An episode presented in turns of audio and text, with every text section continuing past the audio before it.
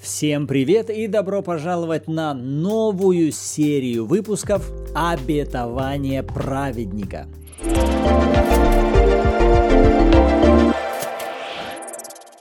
Всем привет! Вы на канале Арим, и с вами Андреевы Руслан и Ирина. Это подкаст «Библия. Читаем вместе», и, как мы уже сказали, мы начинаем серию выпусков «Обетование праведника». И да, это продолжение предыдущей темы праведность, как и зачем. И если вы прежде не слушали этой темы, мы советуем вам, вернитесь к серии подкастам «Праведность, как и зачем», послушайте их, утвердите внутри себя базовые истины о праведности – и уже затем возвращайтесь к этой серии выпусков «Обетование праведника». Почему? Да потому что именно в этой серии мы будем рассматривать, а что же принадлежит нам, как праведникам, на что нам претендовать, чего нам ожидать, на что мы имеем законное право, как праведники по вере – это похоже на ситуацию, когда какой-либо человек, он меняет свое гражданство, переезжает из одной страны в другую. И приезжая в другую страну, принимая гражданство этой страны, конечно же, вместе с этим он принимает также и все права, которые он получает как гражданин теперь этой страны. Но если этот человек не удосужится узнать о своих правах, о своих новых правах, и не двинется в направлении того, чтобы заявить о своих правах и пользоваться этими правами по факту, то этот человек будет лишать себя многих благ, которые ему дарованы. Например, это государство в своем законодательстве утвердила выплачивать какой-то социальный пакет или выплачивать какую-то денежную компенсацию в связи с рождением ребенка в семье, или же выплачивать какую-то медицинскую страховку, связанную с лечением. Итак, если этот человек не будет знать своих прав, то вопрос, сможет ли он полноценно воспользоваться ими – и получить преимущества, которые дают ему эти права? Ответ – конечно же нет. Поэтому на протяжении всех последующих выпусков мы как раз и будем обращаться к конкретным местам Писания, находить в них обещания, которые принадлежат позиции праведника. Для чего нам это необходимо будет? Для того, чтобы мы с вами могли знать на что мы имеем законное право как праведники, а затем что делать? Предъявлять свои права для принятия прежде обещанного Богом. И почему нам важно с вами, друзья, учиться этому? Да потому что то, что Бог нам дал это со своей стороны, то, что Он уже все обеспечил и подарил во Христе, это еще не значит, что это автоматически будет проявляться в нашей жизни. Знаете почему? Да потому что у нас есть еще третья сторона. Помимо нас и Бога, есть враг души человеческой, который заинтересован в том, чтобы мы не предъявляли свои права. И, соответственно, конечно же, мы бы тогда и не смогли наслаждаться теми благами, которые уже обещаны нам во Христе. И если в первой серии мы узнали с вами, а вот как меня сделали праведником, вот каким образом я принимаю праведность, вот как мне ходить в праведности, то в этой серии мы с вами находим свои юридические права, на которые мы имеем законное право претендовать. Потому что даже законное наследие – не приходит к вам автоматически. В него необходимо входить, предъявляя свои права на это наследие. Ну а для того, чтобы войти в это наследие, вначале, конечно же, нам нужно с вами узнать о том, что у нас есть это наследие и что оно из себя представляет. Поэтому, друзья, добро пожаловать. Мы рады, что вы вместе с нами приняли это решение, где бы вы нас не слушали, в Ютубе, на подкастах или в проекте YouVersion. Добро пожаловать! И, как обычно, перед тем, как обратиться к местам Писания, давайте кратко помолимся и попросим Святого Духа открывать наш ум и сердце к уразумению Писания. Отец, во имя Иисуса, мы благодарим Тебя за это время. Мы открываем себя для принятия от Тебя. Учи и наставь нас на всякую истину. Говори к нам из Твоего Слова. Во имя Иисуса. Аминь. Итак, первое обетование, к которому мы сегодня обратимся, это Псалом 5, 13 стих. А первый пример, который мы будем рассматривать сегодня, это будет Авраам. Итак, Псалом 5, 13 стих. «Ибо Ты благословляешь праведника, Господи, благоволением, как щитом венчаешь его». Посмотрите на этот стих. Можем ли мы здесь увидеть обещание Бога для праведника? Посмотрите на него внимательно. Конечно, здесь написано «Ты благословляешь праведника» и благоволением, как щитом венчаешь его. Итак, что мы можем видеть здесь? Принадлежит праведнику со стороны Бога. Первое – благословение, и второе – благоволение, которое служит для него как щит. Окей, итак мы видим, что позиции праведника Бог обещает что? Благословение. Ты благословляешь и благословляешь кого? Праведника. Можем ли мы, глядя на этот стих, с уверенностью сказать, праведнику принадлежит благословение? Бог благословляет праведника. Конечно, здесь ясно об этом написано. Можем ли мы сказать, Бог благоволит к праведнику? Конечно, здесь ясно об этом написано. Для того, чтобы утвердить эти истины, обратимся к примеру из жизни Авраама. Можем ли мы увидеть на его примере подтверждение того, что мы прочли с вами в Псалме пятом. Бытие, 12 глава, 3 стиха, с 1 по 3. «И сказал Господь Аврааму, «Пойди из земли твоей, от родства твоего и из дома отца твоего, в землю, которую я укажу тебе. И я произведу от тебя великий народ, и благословлю тебя, и возвеличу имя твое, и будешь ты в благословении. Я благословлю благословляющих тебя, и злословящих тебя прокляну, и благословятся в тебе все племена земные». Посмотрите, что здесь происходит в самом начале истории с Авраамом. Бог дает Аврааму обещание благословить его во втором. Если ты выйдешь, если ты пойдешь в ту землю, в которую я укажу тебе, я благословлю тебя и ты затем будешь в благословении. Бог открывает свои намерения и говорит, я вот что хочу сделать. Здесь видим, Бог хочет благословить Авраама. А теперь откроем послание Павла к римлянам, 4 глава, с 3 стиха. «Ибо что говорит Писание? Поверил Авраам Богу, и это вменилось ему в праведность.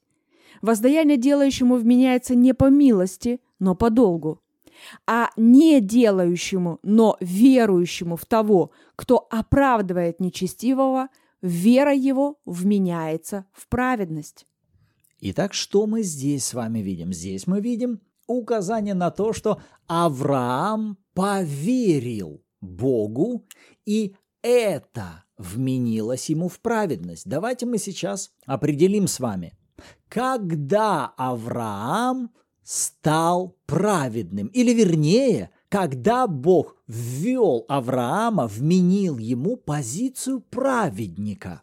Именно тогда, когда Авраам поверил Богу. И здесь дважды как раз и указывает Павел именно на это. Вера Авраама вменяется ему в праведность даже тогда, когда этот человек остается все еще не безупречным и не во всем поступает правильно.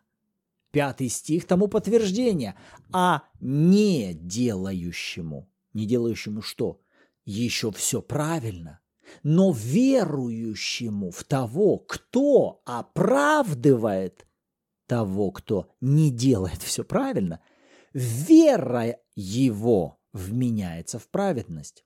Вера во что? Не в то, что я все сделал правильно, а в то, что у меня есть тот, который умеет давать мне оправдание и вменять мне праведность от того, во что я верую. Итак, у Авраама был такой вид веры, и он занимал позицию праведника. Итак, что нам важно было увидеть на примере Авраама? На примере Авраама нам важно было увидеть человека, который входит в позицию праведности от веры, а затем на нем мы можем видеть явные проявления чего? Божьего благословения или Божьих благословений, которые затем начинают проявляться на Аврааме в самых различных его видах и благословение защиты, и благословение обеспечения, и благословение благоволения и расположения царей и тому подобное. И, и давай заметим о том, что у Авраама была жизнь и до этого момента. Однако вот этого благоволения и благословения со стороны Бога, оно не было еще проявлено в его жизни – и это, кстати, дает нам с вами отличный повод для радости в том плане, что если даже кто-то из нас на, на данный момент сейчас, вы, вы каким-то образом еще не знаете Иисуса как своего Господа и Спасителя, или вы не приняли еще пока этот дар праведности в свою жизнь, друзья, прямо сегодня и сейчас вы можете полностью это изменить. Мы видим, что есть Авраам, который был до этого момента, когда ему вера вменилась в праведность, и мы видим жизнь Авраама после этого момента. И точно так же в жизни каждого из нас. То есть у нас есть жизнь до этого момента, да, и есть жизнь, которая начинается после того, когда мы увидели, услышали, познали и стали двигаться в том, что Бог пообещал нам. Наша жизнь меняется, результаты меняются, показатели улучшаются. И это происходит таким образом, что и другие окружающие люди, они могут это видеть. Итак, возвращаясь к нашему пятому псалму, где Давид говорит, «Бог, ты благословляешь праведника и благоволением, как щитом венчаешь его». На примере с Авраамом мы видим подтверждение истинности этого обещания. Праведнику принадлежит благословение со стороны Господа, и праведнику принадлежит благоволение со стороны Господа. Можем ли мы в позиции праведности от веры претендовать на благословение и на благоволение как на свое наследие? Ответ – да. Причина почему? Потому что мы все сделали правильно? Нет. Потому что Христос сделал со своей стороны все правильно и нам подарил свою позицию праведности. Все, что нам остается – это активировать или предъявлять свои права на это наследие в смелости и с дерзновением. И, кстати, друзья, говоря о предъявлении прав на свое наследство как праведников, мы не говорим о том, чтобы зарабатывать их или отрабатывать, или заслуживать, ну или как-то уговорить Бога или убедить Бога, что ну вот я все-таки достойный, не мог ли бы ты вот мне что-нибудь дать из этого. Нет, друзья, это исключительно, опять-таки, да, то, о чем мы немножечко уже упомянули, это из-за Христа, это не из-за нас с вами. Мы не заслуживаем праведность, мы не зарабатываем саму праведность, и тем более мы не зарабатываем последствия праведности, потому что праведник Христос, подаривший нам свою праведность, и последствия – праведности, они к нам идут как последствия от Христа, от праведности Христа. Поэтому для нас с вами это исключительно подарок, это наследство, это не отдел, мы не зарабатываем, не достигаем и не заслуживаем это. Мы меняем свое мышление и свою жизнь к тому, чтобы занимать позицию принятия, то есть быть открытыми к тому, что да, это мое, я принимаю и благодарю. Аминь. И чем больше мы с вами рассматриваем и погружаем себя в обещание Бога о том или ином вопросе, таким образом мы питаем с вами свою веру и утверждаем себя в большем доверии тому, что Бог пообещал делать. Мы себя делаем открытыми для свободного принятия того, что Бог уже даровал во Христе, уже высвободил уже сделал. И еще вот такой интересный момент, практический шаг. Говоря об обетованиях праведника, например, да, опять-таки, этот один стих 5 главы Псалма, ты благословляешь праведника и благоволением, как щитом венчаешь.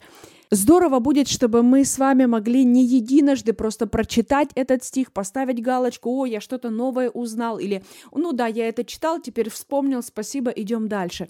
Нет, друзья, здорово будет, чтобы вы снова и снова провели время, размышляя над этим, и плюс применяя это в свою личную жизнь, чтобы вы могли учиться видеть себя в этом. И когда вы в следующий раз уже будете читать, что ты благословляешь праведника, Господи, чтобы вы могли останавливаться на этом и говорить, Господь, ну я же ведь тоже праведник, это относится ко мне? Ну, конечно, относится. Спасибо тебе, Иисус, ведь я же праведник. Значит, ты что делаешь? Благословляешь меня. Когда? В прошлом? Возможно, в будущем? Нет, это написано в настоящем времени. То есть это сегодня и сейчас. Вы понимаете, что таким образом, размышляя, вы начинаете все больше и больше погружаться в это слово, и это слово вы начинаете все больше и больше погружать внутрь себя, внутрь своего сердца, мышления. Господь, спасибо тебе, что я праведник, и ты прямо сегодня благословляешь меня. Ты каждый день благословляешь меня. Сегодня ты завтра приготовил для меня благословение. Я благодарю тебя, Господь. При входе и при выходе моем ты меня благословляешь. Я принимаю и благодарю что вы делаете? Вы все больше и глубже погружаетесь в это обещание, и с каждым разом оно, скажем так, становится более реальным для вас. Но для этого нужно останавливаться и размышлять над ним. То есть недостаточно просто поверхностно как бы прочитать и идти дальше. Останавливайтесь, размышляйте, читайте вслух, провозглашайте это лично о себе, и вы сможете видеть совсем другие результаты. И с чего вы можете начать? Вы можете начать это таким образом. Первое. Внести это обетование в свою молитву и в свои провозглашения веры. Вот как это может звучать в форме молитвы благодарения. Господь, я благодарю Тебя за то, что Ты благословляешь меня в позиции праведника во Христе. Я благодарю Тебя за то, что Ты благоволишь ко мне и своим благоволением, как щитом, венчаешь меня. На мне Твое благоволение, и причина этого – потому что Ты ввел меня во Христа. Аминь. Вот каким образом вы можете строить свою молитву благодарения на основании этого стиха. Каким образом вы можете сделать свое провозглашение на основании этого стиха я верю, что я благословен Господом, благословение Бога на мне, потому что я облечен в дар праведности Христа. Я увенчан Божьим благоволением, потому что я праведен во Христе. Аминь. И точно так же, друзья, напоминаем, что вы можете провозглашать и молиться словами веры о своих родных и близких. Вы можете провозглашать благословение праведника в жизнь своего мужа или в жизнь своих родителей, в жизнь своих детей. Вы можете молиться и провозглашать благоволение Божье, что оно венчает каждого вашего ребенка каждый день, где бы он ни был. Благоволение Божье пребывает на нем. Таким образом, распространяя это обещание буквально на весь ваш дом, на всю вашу семью. Аминь. Итак, мы положили с вами начало серии выпусков «Обетование праведника». И нам, конечно же, интересно, а что вы для себя увидели в этих стихах? Напишите, нам будет интересно почитать обратную связь в комментариях, либо добро пожаловать в чат Bible в Телеграме, где мы обсуждаем прослушанные выпуски этой недели и с радостью почитаем ваши выводы. Аминь. А на этом нам пора заканчивать. Рады были быть сегодня с вами и напоминаем, что даже законное наследие не приходит к вам автоматически. В него необходимо входить, предъявляя свои права на это наследие. Поэтому добро пожаловать вместе с нами, развиваться в этом и наслаждаться результатами. Благодарим, что сегодня вы были с нами. Услышимся в следующем выпуске.